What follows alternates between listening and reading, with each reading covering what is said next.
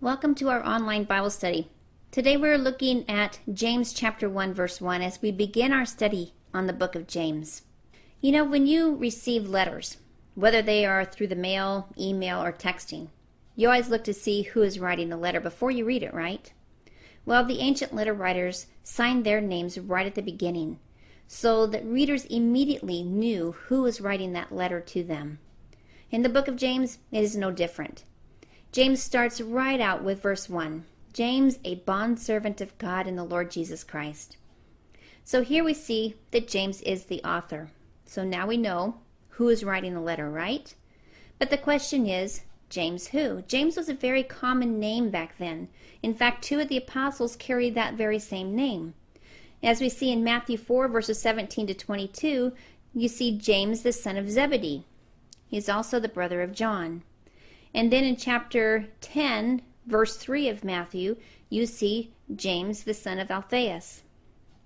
And then look over to chapter 13, verse 55. It tells us that James is also the name of Jesus' half brother. So you can see James was a very common name. And scripture really does not tell us exactly who wrote the book of James. However, evidence of the epistle itself favors the traditional identification that the author was James, the half brother of Jesus Christ. You know, they have found that the vocabulary of James's speech and the letter that he wrote in Acts 15 13 to 29 actually reveals significant similarity to that of this epistle. In fact, the authoritative tone of the epistle, you know, all those imperatives that we talked about last week, all those commands, agrees very well with the authority exercised by James. So, ladies, let's turn over to John chapter 7 and look at verse 5. It says, For even his brothers did not believe in him. Wow. So here we see Christ's brothers did not believe in Jesus as their Messiah. Well, you can kind of understand how that can be between siblings, right? Even though they saw the sinless life of Jesus led every day as they grew up with him, they still did not believe that he was their Messiah. He was their half brother, right? Well, I find that family is the hardest to witness to, don't you? I mean, even Jesus' brothers didn't believe in him, and they grew up with him. So we say, what was the change? How did James go from an unbeliever to writing the book of James as a Jewish believer, believing in Jesus Christ as his Lord and Savior? Well, for that answer, let's look over to 1 Corinthians chapter 15 and look at verse 7. It says, After that he was seen by James, then by the apostles. So here it's telling us that after Christ was resurrected from the dead, that he appeared to his brother James. Can you imagine? Get that picture in your head. James is seeing Jesus in all of his glory after the resurrection. Ladies, it is believed that it was at this point that James accepted Jesus Christ as his Savior. He saw his brother now as God. He saw him resurrected in all of his glory. And now he believes in him. Think about the transformation that took place in James' heart. But not only was James transformed, but as we see in Acts 1 13 to 14, that Jesus' brothers were also in the upper room praying. Let's look over at that. It says, And when they had entered, they went up into the upper room where they were staying Peter, James, John, and Andrew, Philip and Thomas, Bartholomew and Matthew, James the son of Alphaeus, and Simon the Zealot and Judas the son of James. These all continued with one accord in prayer and supplication with the women and Mary, the mother of Jesus, and with his brothers. Ladies, they were all there now in the upper room praying. When Jesus gets a hold of your heart, your life is transformed, isn't it? Well, one of the first things that we see, ladies, in the book of James is humility. Let's look at verse 1 as we begin. It says, James, a bondservant of God and of the Lord Jesus Christ. Now, James was not all puffed up here. He could have began his letter saying, James, the half brother of Jesus, or James the head of the Jerusalem church, but he didn't. Instead, he humbly said, James, a bondservant of God and of the Lord Jesus Christ. Ladies, he wasn't pointing to who he was in the flesh, but he was pointing to who he was in Christ Jesus. The Greek word here for bondservant is doulos. It depicts a slave, a person deprived of all personal freedom and totally under the control of his master. Remember, James grew up with Jesus. He knew him as Jesus, his half brother.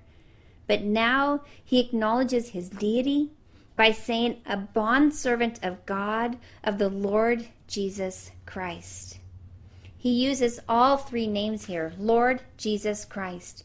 He knew him by the name Jesus growing up, but now he knows him as Lord Jesus Christ, his Master and Savior, his Messiah. James acknowledges that he is a bondservant. He is humbling, acknowledges Jesus as his Lord and Savior, his Messiah. It was a privilege to be under total control, as it is with all of us Christians, that we are under total control of our Master Jesus Christ. Now, tradition says that James had knees like a camel's knees. Oh, they were all rough and calloused from being on his knees in prayer so much. Oh, ladies, how are your knees? Can it be said about us that we are on our knees at all times? As we study the book of James, I am positive that we will learn to be on our knees as James was, depending on our Lord and Savior to meet our needs and get us through every step of our life. Now, the verse continues to go on to say whom James was writing to in verse 1 1. It says, To the twelve tribes which are scattered abroad, greetings. The term twelve tribes was a title commonly used in the New Testament to refer to the nation of Israel. So, first we see that James is writing to the nation of Israel, right? And it says that they were scattered abroad, which is a translation for scattered in the Greek, is diaspora, which means dispersion. Now, James here is writing to those Jews that were living outside of the promised land. They have fled due to the persecution of the Christians. From the message of the letter itself, as well as many times that James refers to the readers as brothers, it is clear that he is writing to Christian Jews. So, James here is a Jew himself, and his primary audience was to Jewish Christians who were fleeing because of persecution. As we turn over to Acts chapter 8, verses 1 through 4, it kind of shows us a diagram of what was going on at that particular time with Saul of Tarsus persecuting the church. Let's read that. It says, Now Saul was consenting to his death. At that time, a great persecution arose against the church which was at Jerusalem and they were all scattered throughout the regions of Judea and Samaria, except the apostles. And devout men carried Stephen to his burial and made great lamentation over him. As for Saul, he made havoc of the church, entering every house and dragging off men and women, committing them to prison. Therefore, those who were scattered were everywhere preaching the word. So here we have Saul of Tarsus, who is persecuting the Christians. They had just stoned Stephen. And so you have these Christians that are fleeing, and this is who James is writing to. Now, this is not to be confused with the diaspora that we learned about in our last study of the end time events. So, I want to make it clear to those of you who did that study with me that these are two separate dispersions. There we looked at the history of the Jews and saw in Deuteronomy chapter 28, verses 64 to 65, that God had scattered the Jews to the four corners of the earth because of their disobedience and their rejection of God. This is a different dispersion, okay? Here in the book of James, they are fleeing because of persecution of the Christians. Now, when the Jewish believers were scattered due to the persecution, as we saw in Acts chapter 8, verses 1 through 4, they didn't just flee and do nothing, right? As we see in verse 4, they continued to preach the word of God as they scattered. They continued, ladies, to spread the gospel, sowing the seeds as they fled from place to place. Now, it'd be so easy to say, well, I'm being persecuted, therefore I'm going to leave here, but I'm going to be quiet for the rest of the time. I'm not going to do anything because I don't like this persecution stuff going on. No, they continued to flee, but they continued to spread the gospel also, didn't they? They didn't stop. They didn't let Satan win. They continued, even though they were being persecuted, they continued to spread the gospel. Ladies, the Jewish Christians at this time were having some very serious problems in their personal lives and in their church fellowship. Now, we're going to be learning so much from reading the book of James. Whether you have read it before or not, there is always something new that jumps off the pages. Ladies, this is the living Word of God. If we're going to be prepared for those times of persecution, those times of trials and temptations, then we need to be having a close relationship with God. We need to be in the Word daily so that we can hear what He wants to tell us. We need to be in prayer, as James was, asking the Lord to guide us and sustain us in every aspect of our lives. Well, one of the major problems they had was the failure of living what they professed to believe. They were not walking the talk. Ladies, how many times do we have to say actions speak louder than words, right? If we are not living what we are saying, then how are we going to win those for Christ? It comes across very hypocritical. The second problem was that they had a serious problem with their tongue, to the point of creating wars and division in the assembly. We will be talking about the tongue later in chapter 3. Another problem they had was worldliness. They were disobeying God's word, and they were straying away from the Lord in the church. Well, ladies, things haven't really changed that much between James' day and what we see now. It seems as if James is dealing with a very up to date issue, doesn't it? We still see today in churches members who are talking one way and living another. Or they live one way on Sunday and totally different during the week. They don't walk the talk. There is still a huge problem with the tongue today. There are just some people who cannot control their tongue. We see in many churches today where worldliness has crept in, haven't we?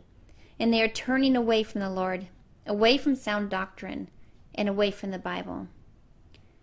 Is the most common cause of all of these problems is spiritual immaturity. The problems James was facing then are still a problem today. People just don't want to grow up. I have a video that I'd like you to watch at this point that kind of just illustrates how grown adults still are like babes. Please watch.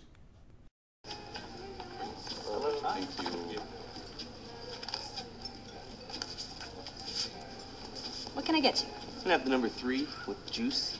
Juice. Okay. I'm gonna have the famous healthy others.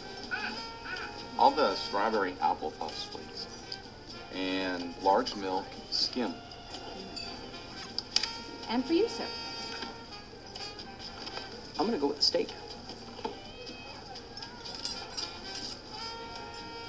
What?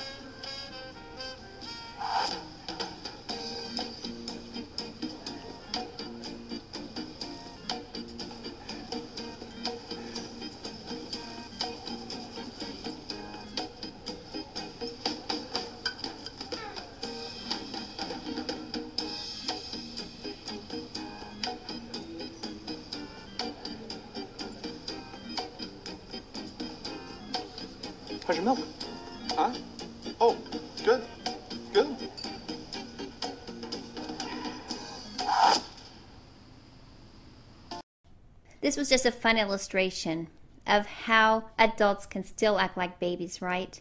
But it is a serious problem in the Christian world that we do still have Christians who act like babes in Christ instead of maturing in their Christian walk. Hebrews 5 12 through 14 says, For though by this time you ought to be teachers, you need someone to teach you again the first principles of the oracles of God. And you have come to need milk and not solid food. For everyone who partakes only of milk is unskilled in the word of righteousness, for he is a babe. But solid food belongs to those who are of full age, that is, those who by reason of use have their senses exercised to discern both good and evil. Ladies, as you grow in your Christian walk, you will change from milk to solid food. But in order to do this, we need to be in the Word of God. We need to be learning to trust God in every aspect of our lives. We need to make Him Lord of our lives. Now, when you are a new Christian, you are a babe in Christ. But God wants us to grow in our relationship with Him. He doesn't want us to stay babies. Just like a baby infant grows from being a baby and, and matures, God wants us to grow from being a babe in Christ to a mature Christian. Now, James uses the word perfect several times in this epistle, and you will see it like three times in chapter 1, once in chapter 2, and once in chapter 3. And in the Greek, the word for perfect means mature or complete. When James uses the term perfect man in James 3 2, he didn't mean a sinless man, but rather one who is mature, balanced, and grown up. Ladies, spiritual maturity is one of the greatest needs in our churches today. I like how Wiersbe put it on page 24. He said, Too many churches are playpens for babies instead of workshops for adults. As we continue over the next several weeks, we are going to cover five marks of a mature Christian. The first mark is that a mature Christian is patient in testing, which we will see in James chapter 1. And then we'll continue in chapter 2, and we find that the mature Christian practices the truth. In James 3, we find that the mature Christian has power over his tongue. In James 4, we find that the mature Christian is a peacemaker and not a troublemaker. And then in chapter 5, we will see that the mature Christian is prayerful in times of troubles. So, ladies, the essential factors to become spiritually mature are first, we need to make sure that we are born again. Now, you can't even begin to be spiritually mature if you have not been spiritually born. Just like a child is born and slowly matures, over time, a Christian needs to be spiritually born to be spiritually mature. Now, to be born again basically means that you believe in the death, burial, and resurrection of Jesus Christ, that you accept Jesus Christ as your Lord and Savior, that you ask Him to forgive you of your sins. And once you have done this, He is faithful and just to forgive you. Ladies, you cannot move on to the next essential factor until you have done this first. So if you have not accepted Jesus Christ into your heart, I ask you to do this now. Say, Lord Jesus, I ask you to come into my heart to be my Lord and Savior. Forgive me of my sins that I have done. Come into my heart. Be Lord and Master of my life. Ladies, once you have prayed that prayer, you have accepted Jesus Christ into your heart. The second essential would be to examine our lives in the light of all of God's Word. Now, I like how Warren Wiersbe described it. He said that James compares the Bible to a mirror. As we study the Word, we are looking into the divine mirror and seeing ourselves as we really are. But James warns us that we must be honest about what we see and not merely glance at the image and walk away. You know, when you hold a vessel up into the light, it exposes the cracks and the flaws, right? So too with us. We are the vessel, and our lives are exposed to the light of Jesus, which exposes our flaws that need to be fixed. The third essential is to obey what God teaches us no matter what the cost. Ladies, we must be doers of the word and not just hearers only as it says in James 1:22. It is so easy to attend a Bible study, to share the lesson and discuss it. But it is much more difficult to go home into our everyday lives and live what we have learned. But this is what we're going to do, right? To strive to do this in order to grow in our Christian maturity. The fourth essential is to be prepared for some extra trials and testing. Ladies, whenever you get serious about spiritual growth, the enemy gets serious about opposing it. As you desire to mature in your Christian walk, Satan, he will turn up the heat and just try to discourage you. Ladies, don't let Satan win. Continue on that right path. Remember, greater is he that is in me than he that is in the world. Nothing is going to happen to you today that God has not allowed. And remember that when you go through those times of trials and temptations, remember when you are suffering persecution, the more you are being molded into what God wants you to be. We need to trust God to know that He is in control and trust Him to complete the work that He has started in us.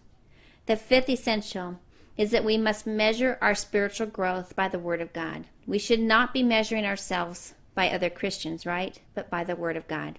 Ephesians 4:13 through 15 says, "We all come to the unity of the faith and of the knowledge of the Son of God, to a perfect man, to the measure of the stature of the fullness of Christ, that we should no longer be children tossed to and fro and carried about with every wind of doctrine, but by the trickery of men, in the cunning craftiness of deceitful plotting, but speaking the truth in love, may grow up in all things into him who is head, Christ. So, ladies, don't be looking at somebody else to measure your spiritual life by. Measure your spiritual growth by the Word of God. Well, not everyone who grows old grows up. Age and maturity are two different things. As we mature in our Christian walk, we will be walking the talk. We will see things through the eyes of Christ instead of through eyes of immaturity. As we study James together, with God's help, we will learn together and mature together. Ladies, I want you to think about the essentials to spiritual maturity that we had talked about. And I want you to examine your own life. Each and every one of us are at a different maturity level. Depending on where you are in your Christian walk, will depend on the maturity level that you are at. Every time you open this Word of God, it is the living Word of God.